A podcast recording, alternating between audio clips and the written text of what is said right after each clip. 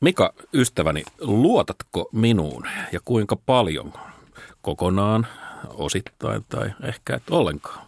No se on varmaan sellainen asia, joka riippuu asiasta. Että jos puhutaan talousasioista, niin kyllä selvästi tietysti vähemmin kuin jos puhuttaisiin median tai kansainvälisen politiikan asioista. Höpöasioista. Höpöasioista, just nimenomaan pehmeistä jutuista. Tai sitten jos mennään tämmöisiin vähän kovempiin juttuihin kuin republikaanien sitaattien oikeellisuuteen, niin ei mulla silloin kauhean suurta epäluuloa.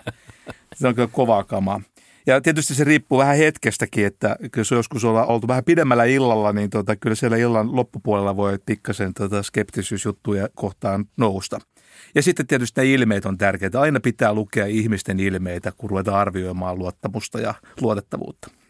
Tänään meidän aiheena on siis luottamus. Me kerromme teille suomalaisista uutisia, jotka ainakin minua ällistytti, mutta mä olenkin vähän huono luottamaan kanssaihmiseen. Nimittäin suomalainen luottaa toiseen suomalaiseen, suomalainen luottaa markkinoihin ja jopa viranomaisiin. Ja nyt meidän täytyy kysyä, että onko kyseessä syvä viisaus vai rakenteellinen mielenhäiriö? Joo, me puhutaan tosiaan muun muassa sellaisista asioista kuin suomalaisten kuluttajien luottamuksesta markkinoihin – ja me puhutaan myöskin siitä, että se on paitsi tärkeä kuluttajasuojan toteutumisen indikaattori, mutta luottamus on myöskin tärkeä niin kuin markkinoiden toimintaan ja dynamiikkaan vaikuttava tekijä.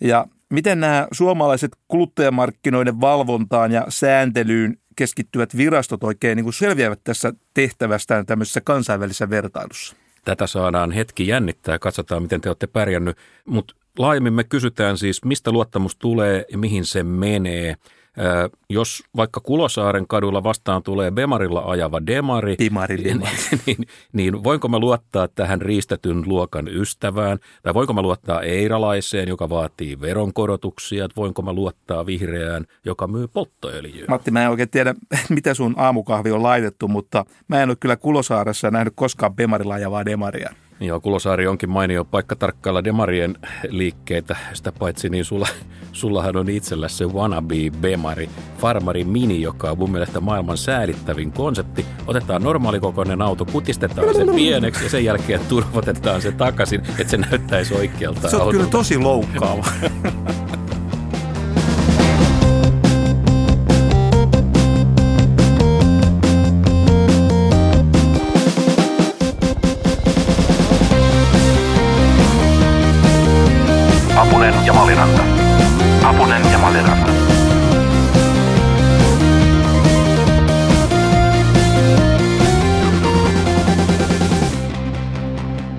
Mutta ensin tartumme uutiseen, joka ei oikeastaan ole ollut uutinen enää sataa vuoteen ja tämän uutisen otsikko kuuluu Lähi-idän kriisi on kiristynyt. Tällä kertaahan kriisiä on kiristänyt Iranin kutsjoukkojen komentajan pahamaineisen Kasim Soleimanin murha Bagdadin lentokentällä. Se on synnyttänyt Iranissa ankaran kiihkon ja muualla maailmassa hämmennyksen siitä, että miten asiaan pitäisi suhtautua. Tässä on nyt käyty muutamia viikkoja jo asiantuntijoiden festivaalia ja media on ollut täynnä Iran kommentteja, jossa useimmissa on verrattu Sulemanin murhaa tulitikun heittämiseksi ruutitynnyriin, aivan uusi kieli. Oli, oli aika vahvaa. Mm. Tota, joo, no tämähän on tosiaan tämmöisen suomalaisen median ja sitten tämmöisen asiantuntijapuheen turvallisia fraaseja on tämmöinen, että kriisi syvenee – Mm. Jos se ei syvene, niin kuka se jälkikäteen toteaa.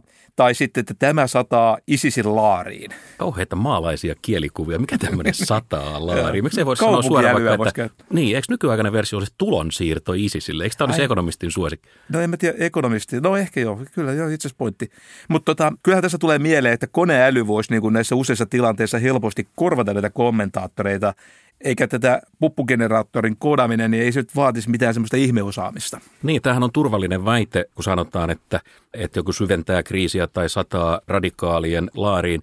Sanokaa niin kuin yksikin asia Lähi-idässä, joka ei tekisi niin, melkein mikä tahansa, se niin siitä voidaan vaan. suhteellisen turvallisesti sanoa, että näin käy. Eikä tai näin voi käydä. Näin voi käydä, ja tästä mielipiteestä ei koskaan joudu tilille, tai mitä tahansa amerikkalaiset tekee, niin se turhauttaa ja radikalisoi nuoria. Tai jos ne jättää tekemättäkin, sekin turhauttaa. Ja sitten se vasta turhauttaakin, kun ollaan piittaamattomia ja ISIS saa taas tilaa niin kuin vahvistua.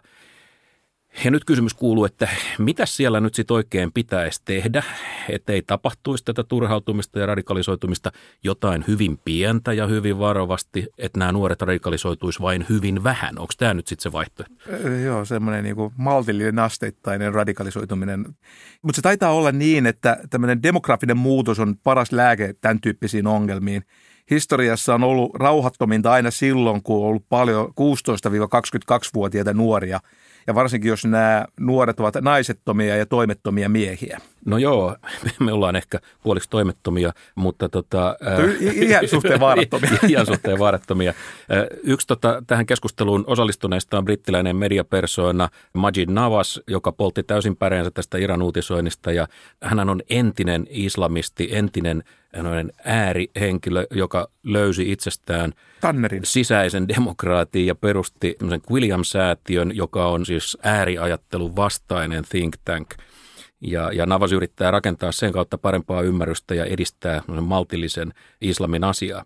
Hän julkaisi loppiaisen alla aika ravakan twiitin, jossa hän listaa kymmenen kohtaa, joista tunnistaa asiantuntijoina esiintyvät erilaiset höpöttäjät. Mä tykkään tuosta tyypistä tuon perusteella, mitä sä kerroit, mutta tota, mutta puhuiko tämä Navas niin kuin tosiaan höpöttäjistä? No, mitä, minkä, se, on mun, se, oli, se oli minun... Vapaa engl- se, oli, se oli minun vapaa suomennos. Hän käytti ilmausta people tweeting who know nothing about the Middle East but now talk as if they do. Okay. Eivät tiedä asiasta mitään, no, mutta esiintyvät, esiintyvät niin kuin olisivat niin hän tarkoitti varmaan laajasti kaikkia some-keskusteluun osallistuvia, mutta että kyllä joskus mulla nousee ihmetys pintaan, kun seuraa tämän virallisenkin median asiantuntijoiden kommentointia.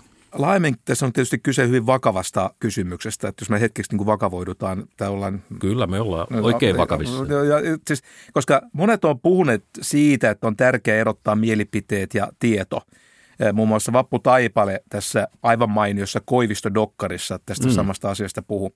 Mutta se tärkeä konkreettinen jatkokysymys on, että mistä sä tunnistat, kuka on tiedonjakaja ja kuka on mielipiteen latoja. Ja tämähän on erittäin iso ja tärkeä kysymys sitten esimerkiksi mediakentän pureskeltavaksi. Ja tämähän on tavallaan tämmöinen eräänlainen kuluttajasuojan kysymys uutismarkkinoilla, että mistä asiakas voi tietää, että onko tämä uutispalvelutuote laadultaan hyvä, eli onko se tietoa vai mielipide. Tämä on täsmälleen asian ydin ja vastuu siirretään nyt pikkusen kuulijalle. Okei, Navasia harmittaa, mutta äh, mitä tästä nyt sitten pitäisi ajatella? No tästä voisi ajatella nyt esimerkiksi sitä, että olisiko mahdollista, että kun toimittaja lähtee tekemään juttua ja hän ha- hakee käsiinsä asiantuntijan, niin hän tekisi sille pienen happotestin tai tekisi jopa sen happotestin itselleen ennen kuin ryhtyy laajalti kommentoimaan näitä, näitä asioita. Ja, ja tässä tapauksessa, niin esimerkiksi tässä Iranin tapauksessa happotestiasiantuntijalle voisi kuulua, että, että ennen kuin aloitamme haastattelua, haluaisin kysyä, että mikä on Hashd tai Hashd al-Shaabi. Tämä jälleen näitä tietokilpailukysymys. Niin, kontrollikysymys. on, että ollaanko, niin ollaanko yhtään jyvällä siitä, ja, mistä joo. puhutaan. Ja jos tähän ei tule asiallista vastausta, niin ei mun mielestä kauheasti kannata sen jälkeen sitten jäädä kyselemään, että että mitä tämä päivän uutistapahtuma merkitsee Lähi-idän konfliktille. Tota, mä en pystyisi vastaamaan, mutta äh, mä varmaan... ei sua haastatellakaan lähi ongelmista, ei, vai haastatella? Mutta jos, jos haastateltaisiin, niin pyytäisin, niin kuin, kilauttaisin ehkä kaverille.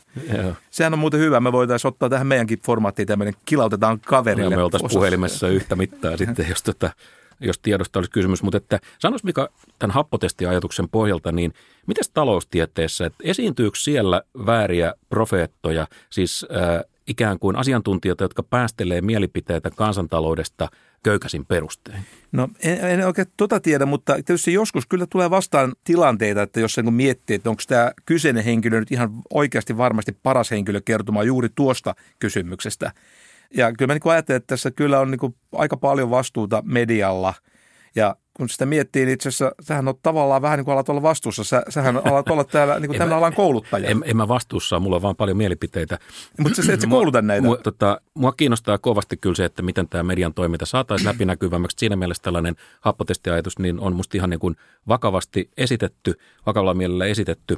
Julkisen sanan neuvoston uusi puheenjohtaja Eero Hyvönen antoi muuten juristikirjan nimiselle julkaisulle haastattelun – ja siinä Hyvänen esitti, että median pitäisi nettijutuissa avata miksi joku asia on nostettu käsittelyyn ja millä perusteella siinä esiintyvät ihmiset on valittu. Siis käytä, hyvä käytäntö, joka on, on tällä hetkellä Ruotsissa jo olemassa. Kuinka kauan? Kuul, sitä en osaa sanoa, okay. mutta että vaikuttaa mun mielestä hyvältä idealta ja mun mielestä ennen kaikkea siksi, että se parantaisi median luottamusta suuren yleisön silmissä, joka on musta huipputärkeää tämän niin kuin fake news maailmassa Aivan ehdottomasti. Ja tavallaan nythän julkisen sanan neuvosto tekee tässä laajasti ottaen sitä asiaa, eräänlaista kuluttajasuojan asiaa. Eli se yrittää edistää sellaisia protokollia, jonka ansiosta kuluttajat voivat olla luottavaisempia kuullessaan uutisia. Tekee median omia prosesseja niin sanotusti läpinäkyväksi, joka on aina kuluttajan Tosi kannalta, kannalta, idea. kannalta hyvä idea. Mutta vielä taloustieteestä, niin sanos, mikä voisi olla tällainen taloustieteen hyvä happotestikysymys, jolla me voitaisiin mitata taloustieteen kommentaattorin osaamusta. Mikä voisi olla sellainen kysymys, josta niin kuin selviäisi kerralla, että onko tyyppi yhtään kartalla vai ei? No Matti, ensiksi, toi oli hyvä kysymys. toi podcast stressitesti, että osaako tehdä hyviä kysymyksiä. Äh, jos mä rupean vastaamaan tuohon, niin äh, Mietin näitä erilaisia vaihtoehtoisia termejä, niin ensiksi tietysti ajattelisin, että tutkijan koulutus olisi niin kuin hyvä tämmöinen, tavallaan tämmöinen sertifikaatti, mutta se ei oikein toimi kumpaankaan suuntaan. Että on joskus ihan hyviä taloustieteilijöitä, jotka eivät ole tutkijakoulutettuja ja sitten taas kaikki tutkijakoulutettavatkaan ei osaa. Mutta toi kysymyslähestymistapa on hyvä ja mä sanoisin, että jos henkilö ei hallitse sellaista käsitettä kuin vaihtoehtoiskustannus, niin en mä kyllä ehkä sellaiselta kysyisi oikeastaan mitään taloudellisen toiminnan alaan kuuluvaa mielipidettä tai tietoa – sellaiselta tyypiltä. Vaihtoehtokustannus on no, niin tärkeä. Mutta teemme sitä kaikista nyt hetkessä asiantuntijoita ja kerro meille, mikä on vaihtoehtoiskustannus viidessä sekunnissa. ei, ei, ei taivu. Kato, tämä testi menettäisi muuten merkityksessä sitten. mä, mä, yritin tehdä sulle sun oman testin, mutta ei siitä mitään tullut. Alright, se asiantuntijoista ja, ja happotesteistä. Paitkaa koloihin ne silmänkääntäjät ja lausuntoautomaatit. Bye bye!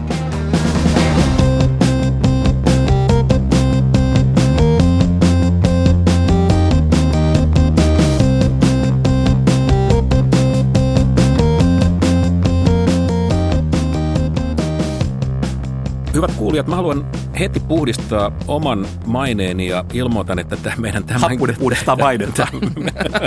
Isohko projekti vai sitäkö haluat sanoa? Jatka toki. Tämä meidän tämänkertainen otsikko, luottamus ja hyvä kontrolli parempi, niin sehän on sitaatti Leniniltä ja se on tietenkin professori Malirannan poimima. Tietenkin. Hänellähän on suomalaisittain suhteellisen yleinen vaivo, jota kutsutaan kontrollikiimaksi ja sehän tarkoittaa sitä, että että tiukan paikan tullen hän uskoo byrokraatin ylemmyyteen. Minä puolestani uskon vaihtoon ja tämän uskonnon nimi on markkinat. Matti Kulta, mä kyllä niin kuin ymmärrän oikein hyvin, että sun kannattaa uskoa vaihtoon näissä mielipideasioissa, koska silloin kun sä vaihdat mielipidettä jonkun toisen kanssa, niin sä jäät yleensä siinä vaihdossa voitolle. Ja se toinen jää, niin kuin, tavallaan jää tappiolle, kun silloin sitten se, se sun vanha kämäinen mielipide vanha käytössä. Kä- kä- kämäinen mielipide. Tätä, ää, mä olen siis vapauden kannattaja ja mä olen esimerkiksi sitä mieltä, että ihmiset saa ajaa ihan mihin suuntaan haluavat, mutta mä kuitenkin kuulun siihen koulukuntaan, joka uskoo, että se on niin kuin kaikkien hyvinvointien kannalta hyvä asia, kun kaikki pakotetaan aina ajamaan tien oikeata reunaa. Toisaalta kyllä mulle se vasenkin reuna kelpaisi. Epäilemättä. Mutta silloinkin kaikkien pitäisi ajaa sitten sitä vasenta reunaa. Mika, tämä oli argumentti suoraan sarjasta sata parasta vaaleanpunaista jalkakikkaa. Tästä, Oletko lukenut muuten ne kaikki? mä oon kuunnellut sua niin monta vuotta, että mä osaan jo hyvin. Tästä asiastahan me ei olla koskaan oltu niin kuin eri mieltä. Ei. Säännöt pitää ei. olla ja on hyvä, jos mennään niin kuin tien, kontrolli on tärkeää usein. samaan suuntaan tien samaa laittaa. Mutta et eihän vapaat markkinat tarkoita sekoilua, jota pitäisi niin kuin oikasta sosiaalidemokratialla. Tätä, Matti, sun ihanen maahan on Singapore – ja sehän nyt vasta on semmoinen varsinainen kontrollimaa. Sehän on siis semmoinen maa, jossa ei saa edes sylkeä kadulle hissiin pissaamisesta nyt puhumattakaan. Mistä tämä jälkimmäinen epäjärjestyksen muoto sun mielestä tuli vanha kulosaarelainen huvittelumuoto? Mutta kiitos, kiitos ideasta. tota, va- olla kokeilematta. vakavasti puhuen meidän, meidän tota, aiheena on tänään luottamus. Erityisesti me mittaillaan kuluttajan kokemaa luottamusta markkinoihin ja virkakoneistoon. Ja kuten luvattua, meillä onkin lievästi hämmästyttäviä uutisia. Minut ne ainakin yllätti. Joo, kyllä. On paljon tutkimusta siitä, että Suomessa ja Pohjoismaissa on paljon luottavaisuutta, paitsi instituutioihin, sen lisäksi ja ehkäpä oikeastaan sen ansiosta myös saman valtion maaperällä asuviin lajitovereihin.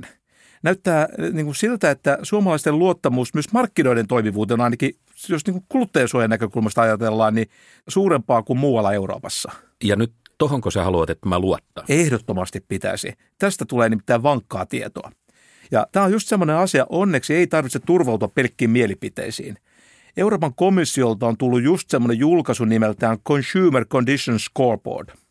Tämä itse pääraportti on 114 sivua pitkä – eikä tässä kaikki.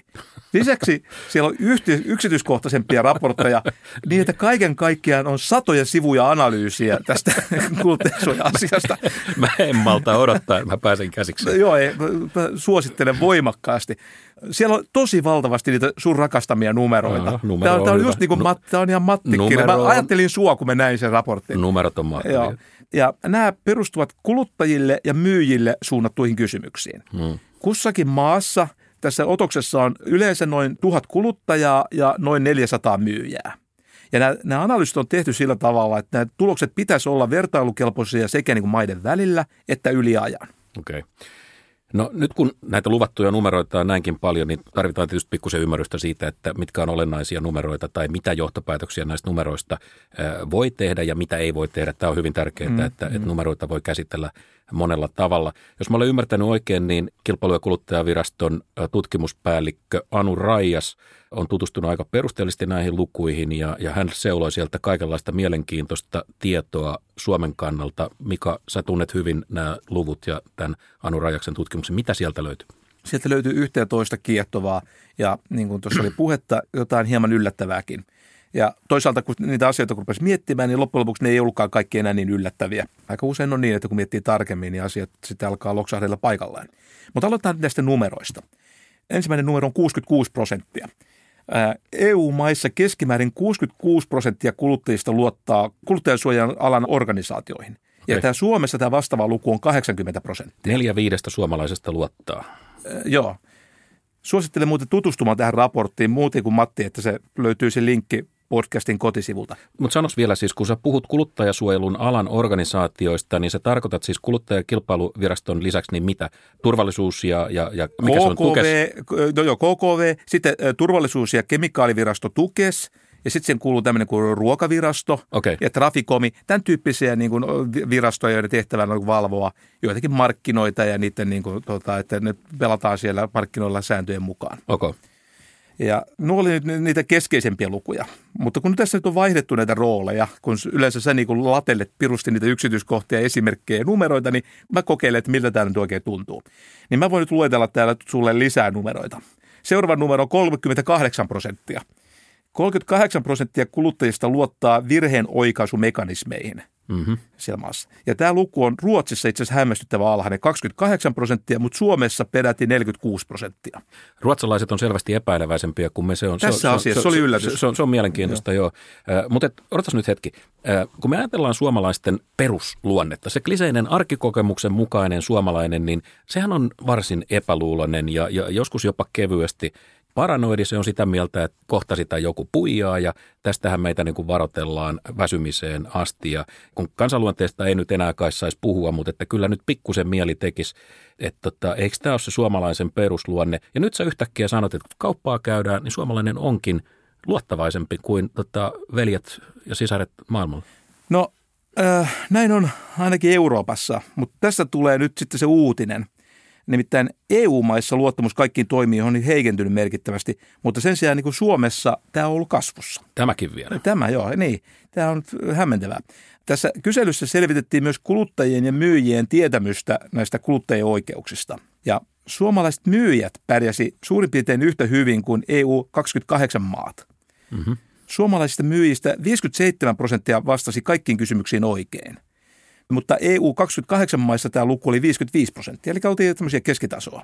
Mutta tota, tässä on sitten semmoinen toinen aika iso, tai niin kuin Matti Apunen sanoisi, keskisuuri uutinen. Suomalaiset kuluttajat puolestaan olivat tässä kuluttajasuojatietämyksessä yllättävän heikkoja. kun kuluttajille esitettiin joukko tämmöisiä perusluonteisia kuluttajansuojakysymyksiä, niin Suomen kuluttajista vain 36 prosenttia vastasi kaikkiin kysymyksiin oikein. Mm-hmm. Vastaava luku EU 28 maissa oli 45 prosenttia, eli selvästi suurempi. Ja siis me luotetaan paljon, tiedetään vähän, tieto on heikkoa, usko vahvaa. Eikö tämä kuulosta nyt pikkusen vaaralliselta yhdistelmältä? Äh, no ainakin joo, vähän vaarallista ja hämmentävältäkin ainakin. Mutta tota, kun sitä tarkemmin rupeaa ajattelemaan, niin ei se välttämättä ole sitten kuitenkaan niin hämmentävää, eikä ehkä vaarallistakaan, kun se niin kuin äkisteltä kuulostaa tässä nimenomaisessa kysymyksessä, että – jos luottamusinstituutio ei viranomaisiin ole lujaa, ja jos se on niin oikeista syistä, on hyviä kokemuksia siitä, että instituutiot on toiminut hyvin niin kuin menneisyydessä, niin silloin saatetaan kokea, että ei ole niin kauhean suurta tarvetta tutustua niin kaikkiin kuluttaja-asioiden yksityiskohtiin kauhean perusteellisesti. Mm. Vaan tämmöinen niin yleistietämys voi riittää. Ja jos voi niin luottaa, että instituutiot hoitaa tiukan paikan tulleen näitä asioita, niin se tavallaan voi olla aika vapauttavaa. Silloin ihmiset voi keskittyä niin muihin vielä arvokkaampiin asioihin. Mm, mm. Ja tavallaan tämäkin on niitä asioita, joissa tavallaan tämmöinen perusluottamus on tärkeää, että se on kohdallaan. Ulkoistetaan vähän vastuuta viranomaisille. Että olisiko toinen tulkinta tästä asiasta se, että suomalaiset on vain lampaita, jotka jättää asiat virkamiehen hoitoon ja toteat, kun niitä verojakin maksetaan ja antaa niiden, niiden hoidella, että ei mun tarvitse itseni olla tästä. No, tästä on yksi tulkinta, tietty logiikka tossakin, mutta tuota, sitten kuuletaan vielä näitä tilastoja. Nämä samat tilastot vielä kertovat, että suomalaiset ovat aivan poikkeuksellisen ahkeria ja valittajia, kun on se valituksen paikka. Mm. Ja tässä me ollaan niin kuin ahkerimpia tästä maajoukosta brittien kanssa yhdessä. Siis valitetaanko tässä nyt kaupalle vai viranomaisille? Kummasta me puhutaan? Nimenomaan kaupalle, niille myyjille valittamisesta on kyse. Okay. Ja tota, nimittäin tosiaan suomalaiset valittavat niin kuin myyjille sangen hanakasti. Mutta sen sijaan tota, esimerkiksi KKVlle tulee niin loppujen lopuksi todella vähän valituksia. Ja itse asiassa tässä kyselyssäkin selvisi, että ainoastaan kolme prosenttia suomalaisista valittaa viranomaisille näitä. Niin. Eli yleensä nämä hoidetaan siellä myyjän kanssa nämä asiat. Okay. Toisaalta KKV niin verkkopalveluja kyllä käytetään paljon. Että vuonna 2019 niin verkkosivulla kävi 1,3 miljoonaa käyttäjää ja niin sanottua reklamaatioapuria käytti melkein 45 000 käyttäjää. Okay. Ja sitten siellä on tämmöinen kuin kuluttajasuoja-apuri, jolla sillekin on ollut 7 prosenttia käyttäjiä. Eli välineitä on, joilla varmaan näyttää olevan käyttöä. Sanos vielä reklamaatioapuri ja kuluttajasuoja-apuri. Niin, tällaisia. Okei. Okay. Selvä. Tota, kaikenlaisia välineitä. Se et ole vielä joutunut käyttämään. No ei, mutta että, nyt taidanpa käydä vilkaisemassa. Mutta tässä tulee tosi tärkeä näkökohta, että jos ajatellaan jotain virastoa, niin se viraston vaikuttavuutta ei aina pidä arvioida niin kuin näiden avunpyyntöjen tai viranomaisille välitettyjen valitusten määrällä. Koska joskus tärkein vaikuttavuus voi tulla vähän samasta asiasta kuin tämmöisen asian kuin ydinpommin vaikuttavuus, Ydin... ennaltaehkäisystä. ydinpommin vaikuttavuus, no nyt tulee kyllä jo melko selvää jälkeä, että tätä noin, nyt, sä, nyt saat kyllä vähän avata omaa kielikuvaa. Öö, joo, no itse asiassa, jos puhutaan nyt tästä kuluttajansuojasta, niin voi olla, että tätä olisi paikallaan peräänkuluttaa vielä lisää asevarustelua, eli voi olla, että nämä kuluttajan suojasta hoitavat viranomaiset tarvitsisivat vieläkin enemmän aseita, mutta nämäkin tuntuu jo toimivan, ainakin vähän vaikuttaa siltä. Nimittäin kyse on siitä, että tavallaan ydinpommit ovat vaikuttavimmillaan silloin, kun niihin ei tarvitse turvautua ollenkaan. Mm, mm. Ne saattaa itse asiassa turvata rauhaa niin kuin pelkällä olemassaolollaan. Toisin sanoen, jos mä nyt vedän tätä yhteen, niin me ö, uskotaan siihen, että jos jotain tapahtuu, tulee joku häikkä, niin valittaminen kannattaa. Ja myyjä tietää, että asiakas tietää, että viranomaisilta saa tietoa ja tukea, jos ei päästä sopimukseen. Tämäkö on nyt sitten se ajatus vai? No joo, kyllä juuri näin. Ja tämä tavallaan liittyy siihen, että kuluttajansuojan toteutuminen voi olla tärkeää niin kuin sille itse asiassa jonkin toimialan kasvulle ja kilpailulle. Koska silloin kun kuluttajat on luottavaisia, niin ne uskaltavat ostaa sen toimialan tuotteita. Ja jos ne on niin kuin hintatietoisia ja valistuneita ne asiakkaat, niin ne on myöskin hirveän tärkeitä tämän toimialan uudistumiselle. Ja toimiala kehittyy ja tuottavuus kasvaa, kun asiakkaat uskaltavat siirtyä niin kuin uusiin tai hintalaatusuhteeltaan parempiin tuotteisiin. Ja, ja tämä on juuri se tilanne, kun asiakkaat osaavat ja haluavat niin kuin rankaista tehottomia yrityksiä. Siitä tulee sitä luovaa tuhoa, joka mm. on loppujen lopuksi todella tärkeä osa talouskasvua. Mm. Konkretisoidaan nyt vähän tätä yleistä suitsutusta. Rakastamasi, rakastamasi esimerkit, niin anna mulle nyt joku, joku, joku, joku se. Me ollaan nyt kyllä tosiaan vaihdettu. niin, niin, mä kokeilen. Ko- vaihdetaan vaatteet. Tämä tuntuu itse asiassa aika mukavalta vinkua täällä milloin mistäkin. No kokee, kyllä tämä ehkä yhden jakson verran menee. No mulla nyt on siis tosiaan tota, konkreettinen esimerkki joidenkin vuosien takaa yhdeltä tyypiltä, jonka mä tunnen oikein hyvin vieläkin useampien vuosien takaa. Ja tämä kyseinen kiista koski niin käytettynä ostetun auton särkynyttä vaihdelaatikkoa. Mm-hmm. Tämä oli tämmöinen tilanne ja myyjä sitten kiemurteli tässä neuvottelutilassa, että kyllä se asiakkaan pitää itse maksaa se noin 5000 euron remontti koska bla bla bla bla. Siinä tuli kaikenlaisia teknisiä yksityiskohtia, joista tietysti asiakas ja kuluttaja ei voinut tässä niin tietää mitään, koska se oli niin teknistä Niin, niin vanha temppu. Niin, selvästi nyt oli kaikki keitot käytössä. No tämä asiakas vänkäsi pitkään ja aikalaistodistuksien mukaan niin my- ymmärtääkseni myöskin aika vihaiseen sävyyn. Ja, tota, ja sen seurauksena siinä taisi tulla noin tonnin hyvitys tässä. tässä. Liike tuli noin, noin tonnin vastaan. Niin, tu, joo, eli päästiin siihen noin neljään tonniin okay. nyt No tota, tämän asiakkaan mies, joka muuten on sivumennen sanoen tota, tosi hyvä tyyppi mun mielestä, niin se kuuli tämän keskustelun kulusta ja se puuttui peliin. Ja mies kävi tämän automyyjän kanssa sitten muutaman tunnin neuvottelun sähköpostitse ja puhelimitse ja tämä kyseinen mies sai niin tietoa KKVn kotisivujen kautta ja muuten googlaamalla, että minkälaisia ennakkotapauksia on ollut ja minkälaisia ohjeita tämän tyyppisiin asioihin on tuota, aikaisemmin tehty kuluttajavalistuslautakunnassa ja muualla. Ja, tota, ja nyt tämä tärkeä huomio, kumpikaan näistä asiakkaista ei ollut mikään juristi, tota, eikä konsultoineet juristia kertaakaan tämän neuvottelun aikana. Mutta kun tämä neuvottelu käytiin, niin tämän myyjän mielessä taisi sitten kummitella eräänlainen ydinohjus, joka oli tässä saanut tämmöisen kuluttaja-asiamiehen hahmon. Okei, ja nyt lähestymme selvästikin kliimaksia. tarinan kliimaksia. Ja lopulta Onnellinen tap- loppu. Lopulta tapahtui mitä? No, no lopulta tapahtui niin, että... Myyjä pillahti itkuun. ja maksoi itseen, antoi uuden vaihtokaupan ja, ja viisi tonnia lisää rahaa niin kuin mieliharmista. No ihan näin hyvin ei käynyt, mutta se kävi itse asiassa niin, että nämä pariskunta joutuu maksamaan 500 euroa tästä vaihdelaatikon uusimisesta. 500 alkuperäisen Oli, viiden tonnin niin. sijasta. Ja sen lisäksi okay. se myyjä tarjosi myöskin vaihtoauton kustannukset käyttöön tähän remonttiajaksi. Ja tota, tosiaan kertaakaan ei tarvinnut soittaa KKV eikä kenellekään muullekaan viranomaiselle. Ja tämä mun tulkinta on se, että tämä pelkkä viranomaisten olemassaolo ja niiden tarjoamat erilaiset palvelut niin vauhditti tätä neuvottelua sillä tavalla, että tämä tosiaan tämä pariskunta tienasi hyvät rahat tässä. Oho, oho ja te ette tarvitse edes nahkaliivejä tuohon. Tota. ei, ei mitään, pelkkä, pelkkä uhka. Okei, okay. Mutta katsotaan asiaa vähän niin kuin toisesta näkökulmasta. Ja mun kysymykseni kuuluu nyt, että nokkiiko korppi korpin silmää? Siis mitä tapahtuu siinä tilanteessa, kun vastapuolena on toinen viranomainen? Nyt tietysti niin yritykset on helppoja, voidaan sanoa, mm-hmm. että mm-hmm. et, et, et, viranomainen on päättäväinen ja ankara niitä kohtaa. Mutta entäs sitten, kun toinen viranomainen tekee jotain? Mä kerron nyt puolesta. No niin, mä arvasin, että et pystynyt. Mä, ei, ei, mä kerron tarinan. Esimerkin. Niin, niin. Ei nimettömistä ihmisistä, vaan itsestäni. Meidän maalla jouduttiin tekemään kerran kerran rajavetokatselmus, kun todettiin, että kiinteistörekisteriotteen kartta oli vähän, vähän erinäköinen kuin tota, todellisuus maastossa ja Silloin viranomainen, siis maanmittaja tässä tapauksessa myönsi, että juu, että, että tämä kartta on pielessä ja virhe on ihan selvästi viranomaisen tekemä. Mutta siitä huolimatta niin hän lähetti tästä katselmuksesta niin mulle tonnin laskun, josta mä hikennöin täysin ja sanoin, että eihän tässä nyt ole mitään järkeä, että sinä teet virheen ja lähetät mulle laskun, että mä en maksa tätä jolloin sitten maanmittari sitten niin se nauroi mulle ihan, ihan niin kuin päin, päin naamaa ja sanoi, että mä muistan elävästi nämä hänen, kaverista. muistan hänen, hänen tota, noin viltävät sanansa, mene maa-oikeuteen, ei siellä ole muutkaan menestyneet.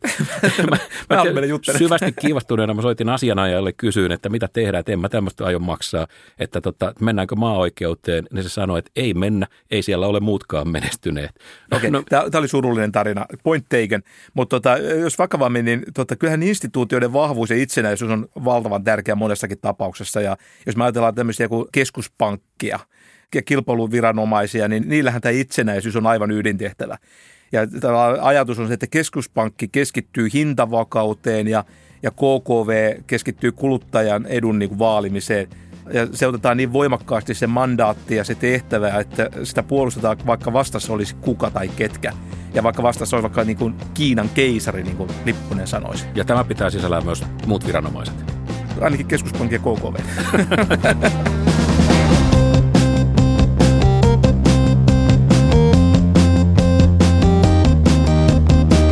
Apunen ja Maliranta. Himpeli pompeli.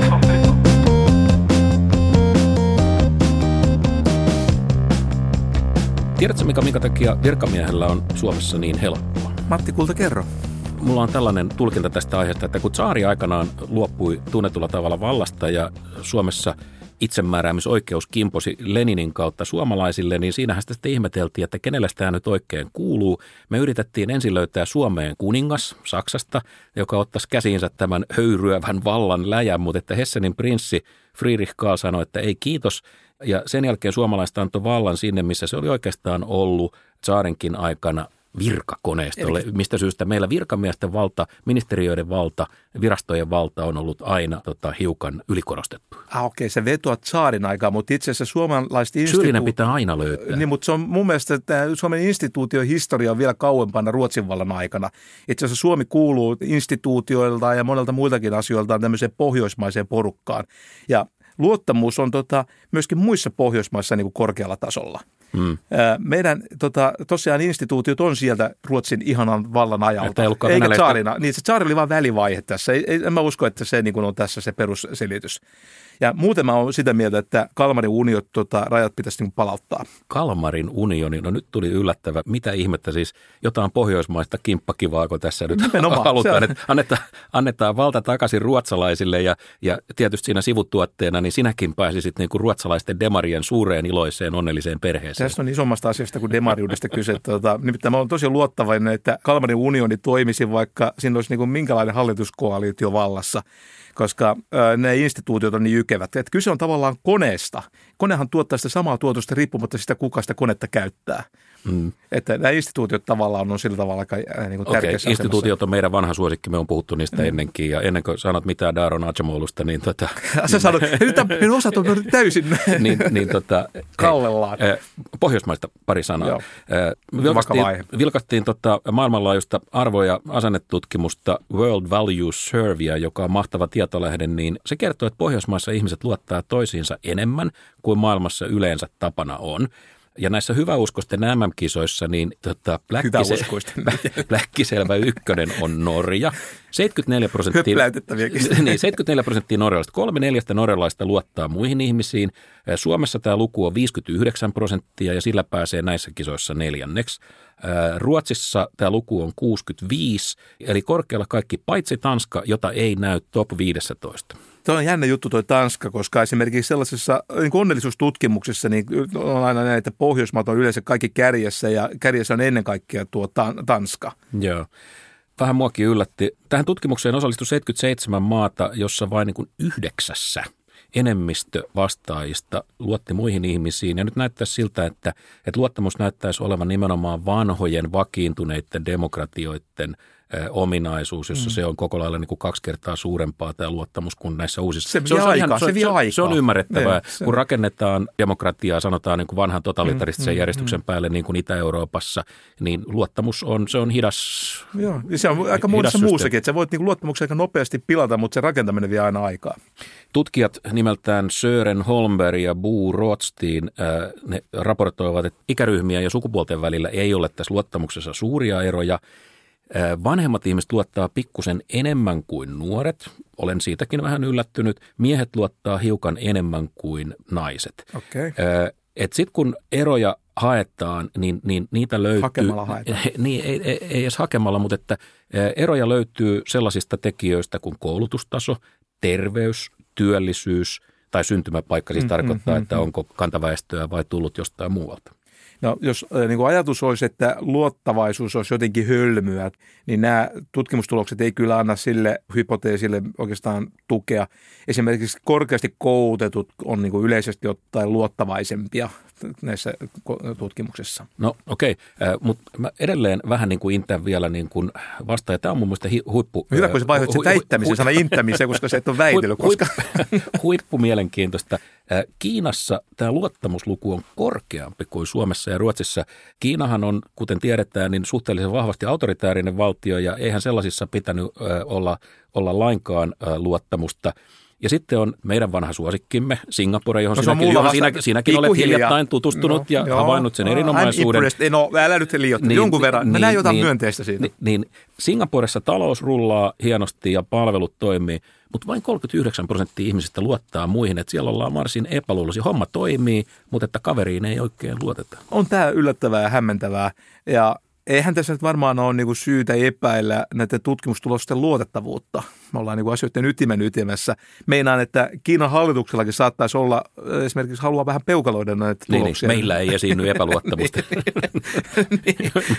me kerromme luottamuksen tason. Me, lu- me luotamme kansaa. Ää, niin tosiaan voidaan me kai luottaa siihen, että Kiinassa nämä vastaajat on uskaltanut vastata rehellisesti näihin kysymyksiin, että, että voiko luottaa vai eikö voi. No mutta sitten mikä merkitys tällä asialla on, että jos me nyt luotetaan toisiin tai ei luoteta, niin mitä väliä sillä nyt sitten lopulta on? Ja tota, nyt me tullaan siihen kysymykseen, että joskushan on niin, että tämmöistä luottamusta on, mutta se jakautuu epätasaisesti. Me saatetaan tuntea epäluuloa niin, että se kohdistuu nimenomaan tiettyyn osaan niin kuin muista ihmisistä. Se voi koskea jotain kansanosia, vaikka maahanmuuttajia. Ja, ja tota, tämä ei ole ainoastaan niin kuin epämiellyttävää – vaan se on mun käsittääkseni, niin sano jos olen väärässä, mutta että se on myös taloudellisesti rasittavaa. Kyllä, että se, tota, tietenkin. Se on niin kuin soraa koneessa, joo, joo. että sillä on, menee sillä on joku, joku hinta. Transaktioihin menee, aiheutuu kustannuksia, se on niin kuin taloustieteellinen selitys. Niitä jää tekemättä ja sitten ne tapahtuu hitaammin niin, kuin normaalisti. Tehdään jos... duunia niiden eteen. Niin. Se on kaikki tavallaan sellaista työtä, joka ei oikeasti lisää hyvinvointia. Okei. Okay. Mä nyt vielä esitän sulle yhden kysymyksen, joka ei ole enää taloustieteellinen, vaikka enemmän niin kuin keittiöpsykologinen.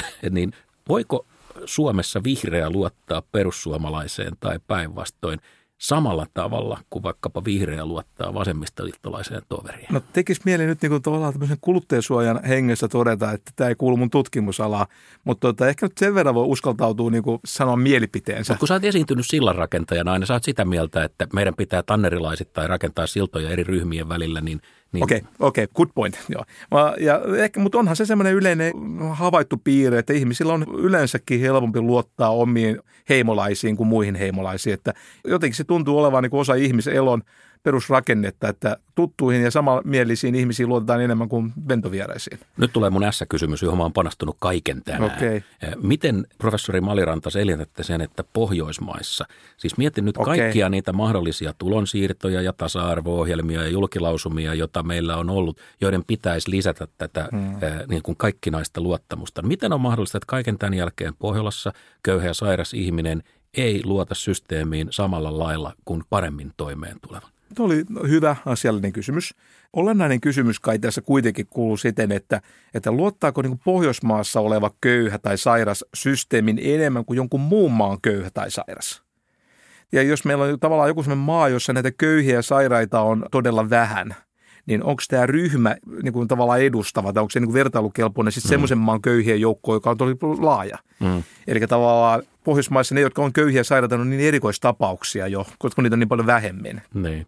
Mut, Vaikea ää, sanoa, ei kuulu mun tutkimusalaan. Mutta voitaisiko ajatella, että jossain kohdassa tällaisen tota, taloudellisen epäluottamuksen kansanomainen nimi on kateus. Sinä, joka olet hyvin toimeen tuleva, sä puhut luottamuksesta. Minä, joka on köyhempi kuin sinä, niin mua ottaa päähän sun hienompi auto. Esimerkki on sattumanvarainen. Joo, tota, oli tosi poikkeuksellisen sattumanvarainen esimerkki, kun mä tiedän tota, tosiaan nyt, että mitä mieltä sä oot meidän perheen autosta. Mä kerron muuten mun puolisolle tuosta. mä, mä voin osoittaa sulle asiallisia autokauppoja, jossa, joihin sä voit luottaa. Mä menen valittamaan, että Matti kiusasi.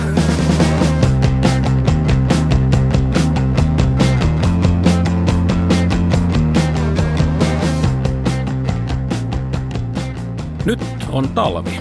Ainakin, no se ei ainakin, näytä. Ei ainakin näytä. teoriassa, kun kalenteria katsotaan, ja talvellahan tietysti hiihdetään. Siitä mulla on omat mielipiteeni, mutta että muutamalla hiihtohan on yllättävän suosittu ajanviete edelleen, ja mutta mä oon alkanut vähän niin kuin epäillä tässä, että hiihtomarkkinat ei näyttäisi kyllä oikein toimivan. Perust, perusteeni on se, että norjalaiset on, on näissä hiihtokisoissa niin ylivoimaisia, että pahaa tekee.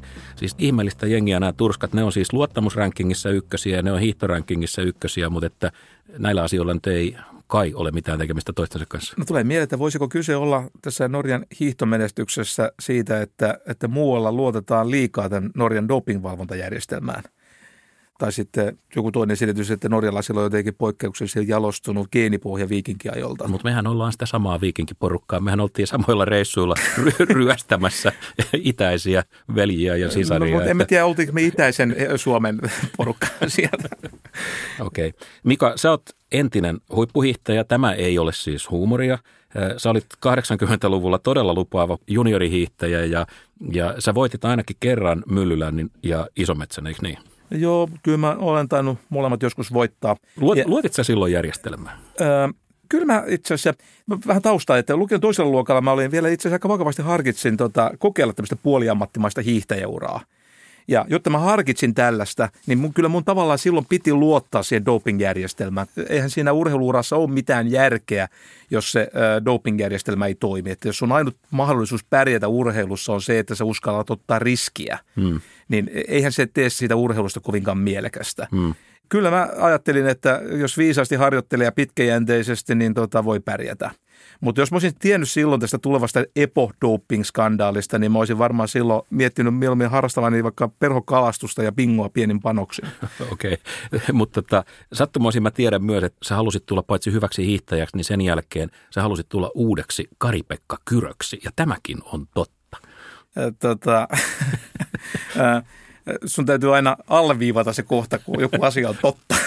Tota, joo, kyllä mä tosiaan haaveilin tota puoliammattimaisesta hiihteurasta, mutta myöskin tämmöisestä ammattivalmentajatutkinnosta. No nyt mun seuraava kysymykseni liittyy tähän, että useinhan on ehdotettu, että doping-kontrollijärjestelmästä pitäisi luopua, koska se ei kuitenkaan toimi. Siinä on aina, mm-hmm. aina niin kuin reikiä, että mitäs jos annettaisiin nyt sitten vaan niin kuin jengin tota noin, ö, ottaa vapaasti, mitä ottaa, ja sitten sen jälkeen katsotaan, että kuka pärjää niin kuin mietin, että, että tavallaan siis se ajatus on looginen, että annettaisiin niin markkinoiden toimia ihan vapaasti, license fair ajattelusta, mutta tota, eihän tässä kilpailuurheilussa sinänsä ole kyllä mitään järkeä, jos vakavasti ajatellaan, mutta, ää, mutta varsinkaan niin voima- ja kestävyyslajeissa ei ole kyllä järjen häivääkään ilman dopingkontrollia.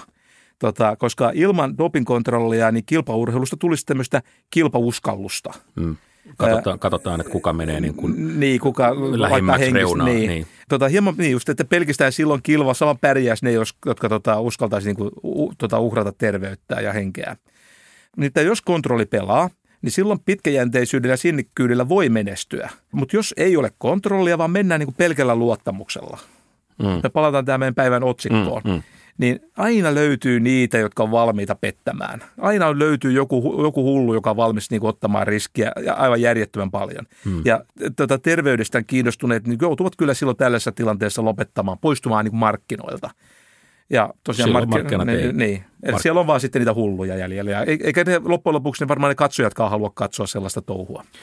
Alright, hyvä. Tämä selvä. Taloustieteessä ei kai ole doping. doping ei, ei meillä ei ole doping-ongelma. ja tota, me lopetetaan nyt nimenomaan siksi, että me ollaan täysin puhtaita yhteiskunnallisen debatin tota, edustajia vapaan tyylin. Hei, hei, hei, hei. No? Tota, äh, saako pyytää anteeksi? tota, äh, Marko Junkkari kirjoitti joulun jälkeen Hesariin äh, sangen mainion kolumnin anteeksi pyyntämisestä. Ja kun mä luin sen kolumnin, niin sen luettua niin mä ymmärsin, että mun on nyt kyllä syytä pyytää anteeksi tätä meidän podcastimme, tota, saako pyytää anteeksi osiota. Anteeksi.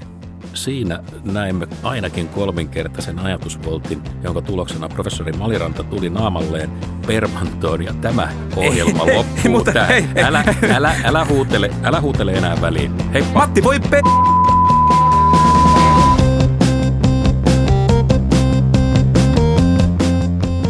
Hyvät kuulijat, kiitos, että olitte mukana ja levittäkää sanaa. Levittäkää sanaa. Tämä jakso löytyy kaikista podcast-palveluista.